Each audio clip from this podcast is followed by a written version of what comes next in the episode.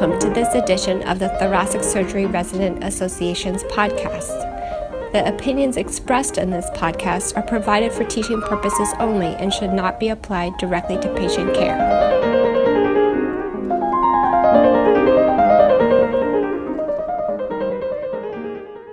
Hello, I am Simran Randhawa, Cardiothoracic Surgery Fellow at Washington University in St. Louis, and today we have here with us Dr. Pooja Kachru, who will help us understand more about cardiac myxomas and tumors. Dr. Kachru is an assistant professor of cardiac surgery at Washington University. I would like to start by asking Dr. Kachru to tell us all a little bit about her journey in the field of cardiac surgery.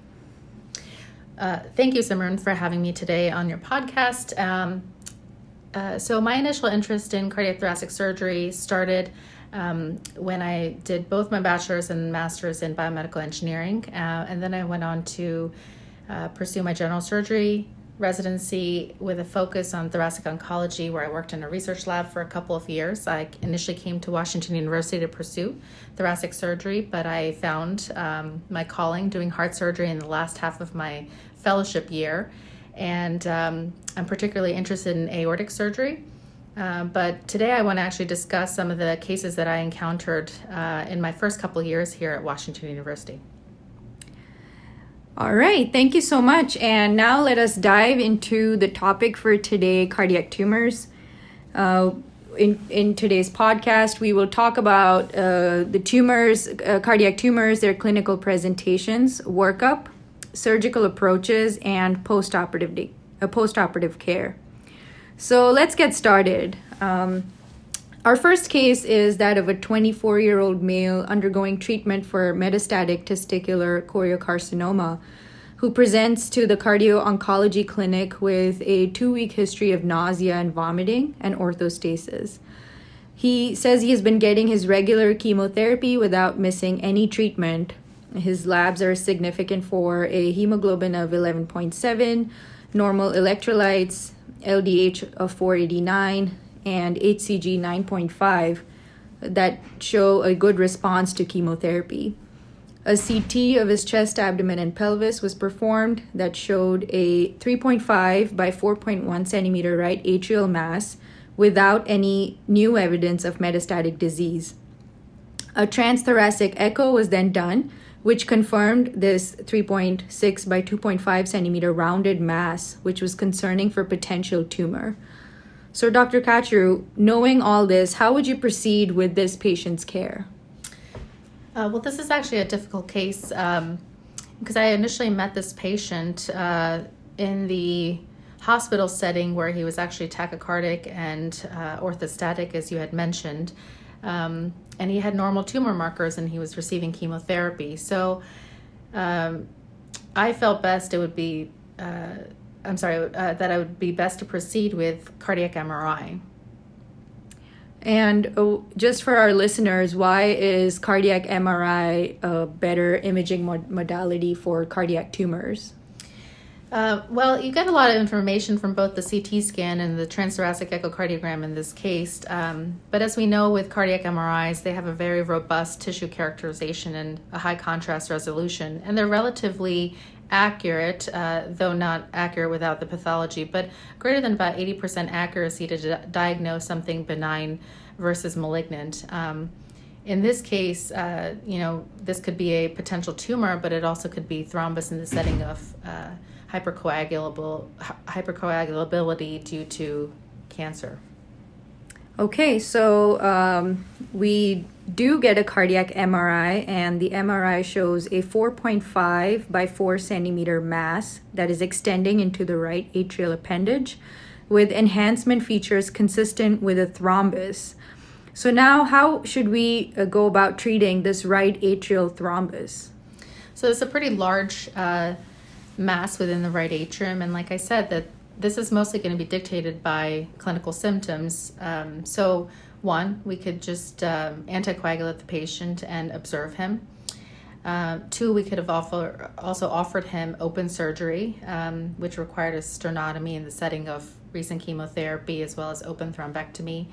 Um, and a final solution that I think um, would have been feasible here would also be um, uh, endovascular thrombectomy.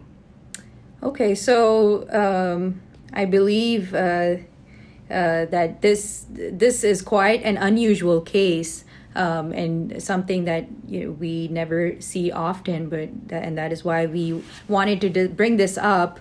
Uh, however, some of the major take-home points for this case uh, include that catheter associated cardiac thrombi are not uncommon, especially in, in our patients who now have prolonged indwelling catheters. It's becoming more and more common.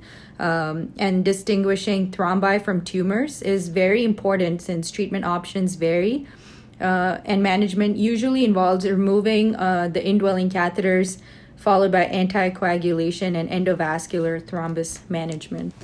So, Simran, as you said, in our patient um, uh, who's been recently receiving chemotherapy, he did have an indwelling uh, portacath in place, which was subsequently removed. He was started on anticoagulation with uh, IV heparin, but actually, since this tumor was so large, um, and causing him symptoms, we actually offered him an endovascular thrombectomy by our vascular surgery colleagues, which he responded fantastically to, and that removed all of this uh, mass that even extended into the right atrial appendage and saved him a uh, sternotomy and um, further delay from chemotherapy. Okay, moving on to the next case. Uh, so this is a case of a 56 year old female who was admitted to from an outside hospital a week prior after her husband found her unresponsive in bed. She was taken to the outside hospital, intubated. Um, an extensive workup was performed, which included a CT head and brain MRI that demonstrated multifocal strokes, uh, as well as a transthoracic echo that showed a 2 by 3 centimeter oval mass on the left atrial septum. She was then transferred to our hospital for further care. Uh, on transfer, she was intubated, sedated, but she was following commands. Um, she had normal vitals, uh, normal heart rate and rhythm, and no murmurs on auscultation. Uh, her chest x ray showed findings of uh, pulmonary vascular congestion, and her EKG showed left axis deviation. Um, we then obtained a transesophageal echo, uh, which depicted a 2.2 by 3 centimeter oval mass arising from the left atrial septum, which is uh, highly suspicious for atrial myxoma. So, now uh, with this imaging and her diagnosis, uh, how would you proceed? Would would should we get any other uh, any other diagnostic modalities for her? I don't believe any additional imaging, uh, either a CT or MRI, is needed in her case for a left-sided tumor. Um, there might be some exception in the side of a, in the setting of a right-sided mass that has some caval extension, where you might um, assume that there may be some potential abdominal source. Uh, so I think you have enough information to to proceed with her treatment. Okay, um, uh, that sounds good. So, uh, uh, how what would her treatment be? I think you have enough here to um, uh, to proceed with uh, surgery. Obviously, if she's uh, cleared from a neurological perspective. Um, I think that's that's something that that's an important point to stress uh, is how should we decide the timing of her surgery based on uh, the history that is provided, her stroke history. So I think it's really important to discuss with our uh, neurology colleagues in reviewing the CT scan as well as the brain MRI to look at um, the extent of her strokes and uh, the burden of um, the burden of stroke and really how much um, uh, may be susceptible to hemorrhagic conversion. Um, in this case, uh, it looked like there were small multifocal strokes, so I think it would be safe to proceed with surgery. Okay, um, um, so uh, next thing I think it, that we uh, all as fellows kind of uh, is important for us to know are the basic operative steps for a for excision of a myxoma. Interestingly, I had this on my oral board exam, so since I passed, I'll tell you that I did not answer like, the standard method. it's like um, a reverse oral board situation right now. Uh, so, uh, you always want to talk about the arter- this has to be done on cardiopulmonary bypass, so we need an arterial cannula, uh, cannula site um, that can be placed into the ascending aorta. Um, the venous cannula strategy, I think, would be best um, for bicaval cannulation. Uh, one, um, in the setting that if it is a large uh, mass that cannot be taken out just through the left atrium and has to have intervention on the septum, and for complete resection strategies. So it's really important to have the ability to um, uh, to have that flexibility for cannulation for the venous cannula.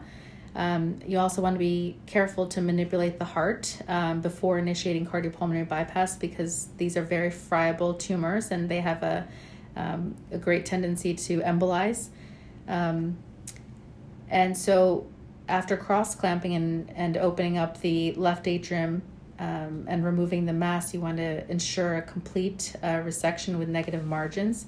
And that may also involve um, one or two strategies either resecting completely the uh, septum and patching the septum, or in some cases, um, uh, performing a complete resection and then even performing a cryoablation uh, at the base. Okay, how about um, right sided atrial myxomas? What special concerns should we have when we encounter a right atrial myxoma? I think similar to the left atrial side, um, here you want to ensure that you have complete resection. So, like I said, bicaval cannulation is important, um, uh, depending on the extension into either the uh, the ventricular, uh, the ventricle, or into the uh, cava. Um, but myxomas rarely extend deep into the endocardium, so it's not necessary to resect uh, into the conduction tissue.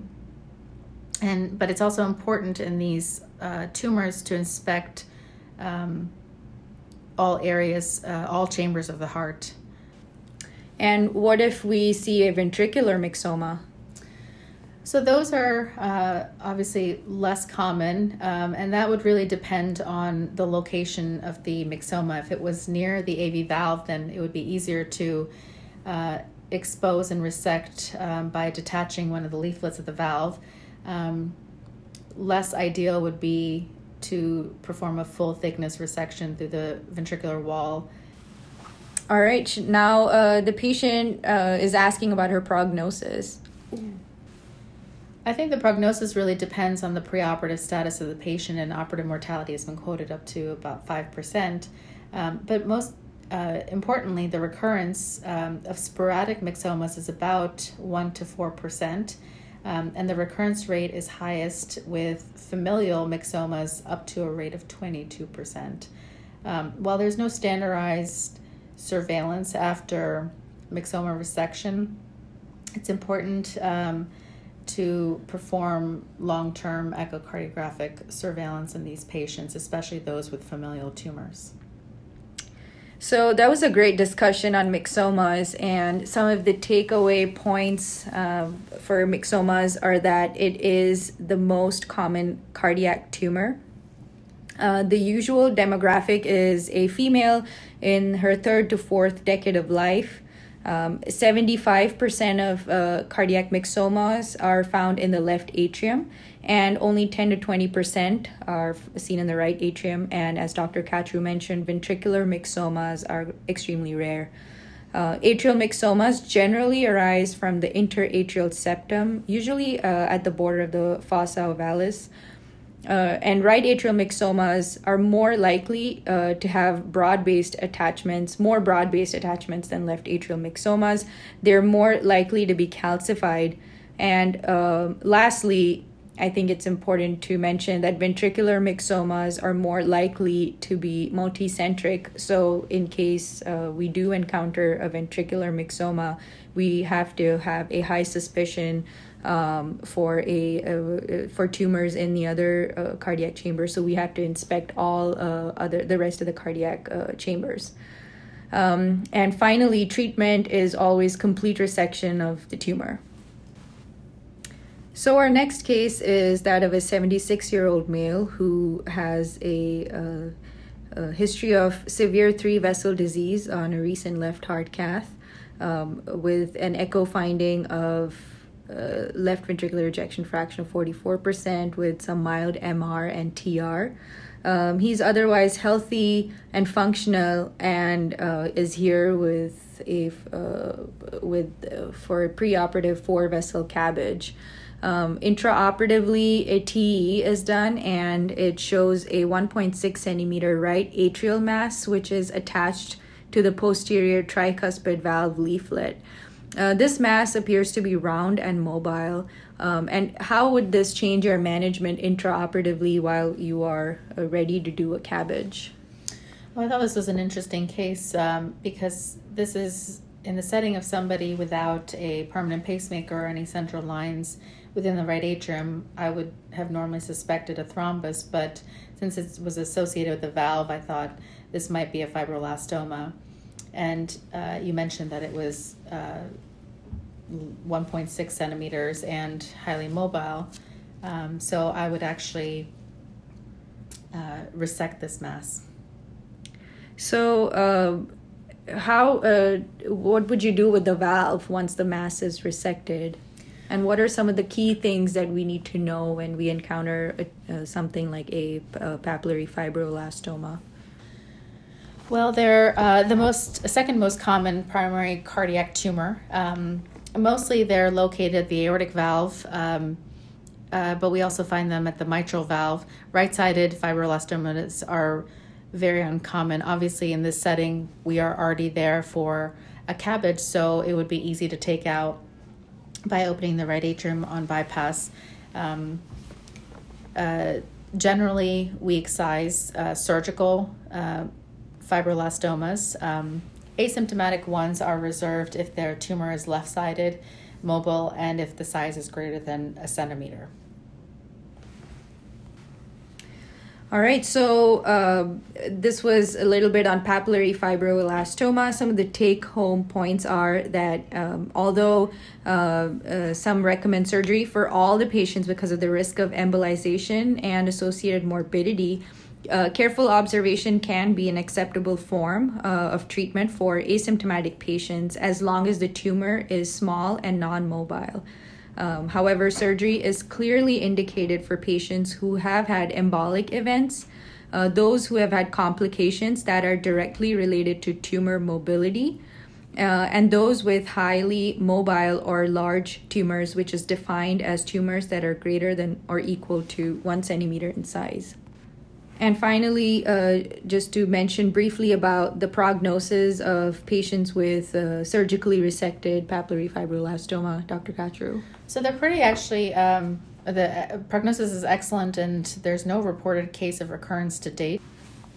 So I think we have time for one more case. Um, this is a 36 year old female who presents to you with shortness of breath uh, and uh, TEE evidence of a 2.8 by 1 centimeter mass in her left atrium. Um, her past history is significant for a mitral valve repair surgery, and as which was followed by a replacement about a uh, few uh, six months later down the line. Uh, she, uh, she, wants to know how we should deal with this mass in her left atrium. So this scenario is uh, pretty uncommon uh, to have a uh, intracardiac mass after two surgeries in the past. So uh, thrombus is really high on my differential. Um, and so, interestingly to note, though, during her first mitral valve repair surgery, the operative note uh, uh, stated that there were some nodules on the posterior leaflet and that were non-diagnostic on on pathology, and so the valve was repaired at that time. And the second surgery, her valve repair failed because her um, leaflets were became thickened and had restricted motion, and therefore required a mitral valve replacement. And so here she is, um, and I'm thinking that she could have either a thrombus or a myxoma or any other um, malignant cardiac tumor, which would be low on my differential, but she is symptomatic. Um, so I would actually tell her that we could do further imaging, but we have a lot of good imaging from her TEE. So I think unfortunately she's going to need a third time redo heart surgery. Okay, so uh, just to reiterate, further imaging, like we talked about earlier in our po- podcast, uh, would include a cardiac MRI. Um, which would help uh, differentiate uh, uh, from a thrombus, a cardiac tumor from a thrombus, and would also probably help better characterize the tumor. Um, and but, but, like you said, Dr. Kachru, this TEE was quite diagnostic, and if, when a TEE is diagnostic, an MRI is usually not necessary. Um, so. Uh, just to briefly summarize the steps of the surgery in this in this case and what did you end up finding? So, as with all um, on pump cases, it's important to determine your arterial cannulation strategy. So, in this case, uh, if the redo is difficult, um, you want to find an arterial cannulation site outside of the um, area of the sternotomy. But in this case, I think even central cannulation is fine. You want to plan for uh, a resection uh, that may be extensive since we couldn't identify how large uh, or where the mass was arising from. Uh, so you want to plan for bicaval cannulation for better visualization and in case the interatrial septum needs to be entered. Um, and then our standard um, cardioplegia and um, uh, in this case, we actually uh, performed this through a left atriotomy and excised the mass that we found to have a frozen section pathology to be angiosarcoma. Oh, that's very interesting. Um, so, could you tell us briefly about angiosarcomas, especially uh, cardiac angiosarcoma, since this is so rare? Yeah, this was actually a pretty tragic case for a very young patient. Uh, so, angiosarcomas are the most common primary cardiac sarcomas in patients. Um, they're generally asymptomatic until they are at an advanced stage. As you can tell, that here she has some shortness of breath as um, there was some obstruction of this valve. Um, she did have a bioprosthetic valve in place um, rather than a mechanical valve that can actually have some thrombus associated with it. Um, echocardiogram is uh, generally a diagnostic uh, modality that's initially employed. However, um, uh, like we stated before, cardiac MRIs are very good at identifying these tumors. They're generally heterogeneous and broad based um, and frequently occupy most of the cardiac chamber by the time they're diagnosed. Um, uh, the treatment strategy is complete resection for all sarcomas, uh, even those outside of the uh, chest. Um, but um, unfortunately, it's a very aggressive tumor, and uh, the recurrence rate is high, and most patients die of their malignancies, even if their tumor can be completely resected. And their median survival is reported uh, anywhere from six months to 18 months. So, this concludes our discussion on cardiac tumors. Thank you so much, Dr. Kachru, for sharing such interesting cases. And we really hope that our listeners can understand some of the basics on how to, how to deal with cardiac masses. Uh, well, thank you, Simran, for uh, allowing me on this podcast. And I hope every one of our listeners uh, will remember these interesting scenarios when they take their oral boards and hopefully pass.